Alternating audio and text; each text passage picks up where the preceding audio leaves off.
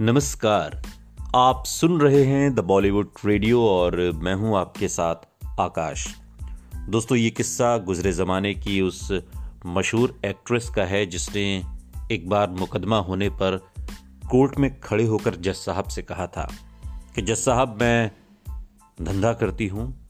ये रुपए मैंने वेश्यावृत्ति करके ही कमाए हैं। आप मुझे छोड़ दीजिए। ये कहानी है 80 के दशक की सुपरस्टार एक्ट्रेस माला सिन्हा की। 80 के दशक में कई अभिनेत्रियाँ हुई जिन्होंने बॉलीवुड में राज किया और अपनी एक अलग पहचान बनाई। लेकिन उसमें कुछ एक्ट्रेस ऐसी भी रहीं जो आज गुमनामी की ज़िंदगी जी रही हैं। और उन्हीं में से एक हैं माला सिन्हा। माला सिन्हा जिन्होंने 80 के दशक में कई सुपरहिट फ़िल्में दी। माला सिन्हा के चाहने वालों की कोई कमी नहीं थी। वो दर्शकों के दिलों पर राज किया करती थी। उनकी एक्टिंग और गायकी के लोग दीवाने थे।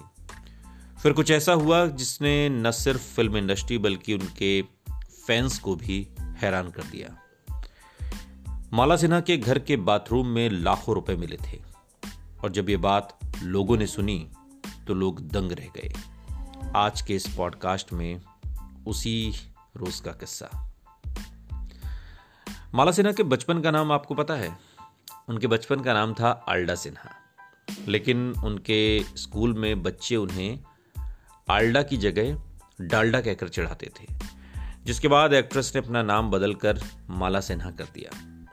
माला सिन्हा अपने करियर के शुरुआती दिनों में बंगाली फ़िल्मों में काम करती थी और फ़िल्मों में आने से पहले माला सिन्हा रेडियो पर गाना गाया करती थी।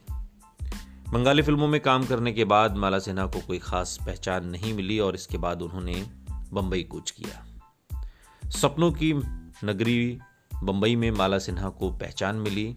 एक दिन अचानक माला सिन्हा की मुलाकात गुरुदत्त से हो गई और गुरुदत्त ने माला सिन्हा की खूबसूरती देखकर उन्हें फ़िल्म में लेने का मन बना लिया। और फिर साल उन्नीस सौ सत्तावन में आई फ़िल्म प्यासा में माला सिन्हा को कास्ट किया।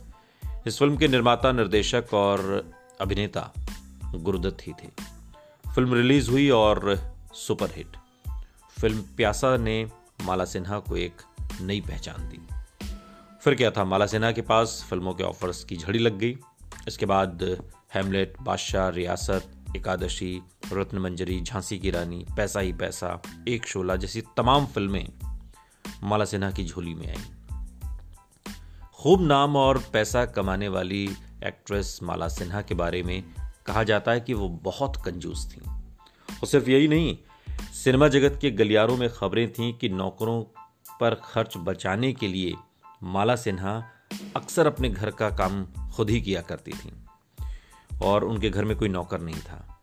एक बार माला सिन्हा के मुंबई स्थित घर में इनकम टैक्स का छापा पड़ा और इस दौरान उनके बाथरूम की दीवार से बारह लाख रुपए बरामद हुए। उस जमाने में इतने रुपए बहुत मायने रखते थे।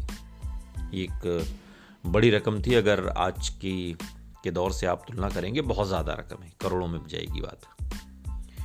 इनकम टैक्स के अधिकारी इस पैसे को जब्त करने की बात कर रहे थे और इस पैसे को बचाने के लिए एक्ट्रेस माला सिन्हा ने अदालत में बेहद हैरान कर देने वाला बयान दिया और लिख कर दिया, जिसे सुनकर वहाँ मौजूद सभी लोग सन्न रह गए। माला सिन्हा ने इन पैसों को बचाने के लिए लिख कर दिया था कि उन्होंने ये पैसे वेश्यावृत्ति करके कमाए हैं। कहा जाता है कि माला सिन्हा के पिता अल्बर्ट इन रुपयों को हाथ से जाने नहीं देना चाहते थे। इसलिए उन्होंने वकील की ये सलाह अपनाई और माला सिन्हा ने यह बयान दिया। इसके बाद माला सिन्हा को लोग गलत निगाह से देखने लगे। फिर साल 1966 में माला सिन्हा ने एक नेपाली एक्टर चिदम्बर प्रसाद लोहानी से शादी कर ली। माला सिन्हा और चिदम्बर की एक बेटी हुई, जिसका नाम है प्रतिभा सिन्हा। प्रतिभा सिन्हा ने भी माँ की तरह फिल्मी दुनिया में कदम रखा, लेकिन उनका करियर कुछ खास नहीं चला और वो फ्लॉप हो गई। लेकिन एक गाना है जो सुपरहिट है और आपको याद होगा, परदेसी परदेसी जाना नहीं। उसमें वो जो चुलबुली सी लड़की है, वही प्रतिभा सिन्हा है। आखिरी बार 2000 में आई फ़िल्म ले चल अपने संग में प्रतिभा नज़र आई तो वहीं मालाना सिन्हा आखिरी बार साल उन्नीस सौ चौरानवे में आई फ़िल्म जिद में नज़र आई थी।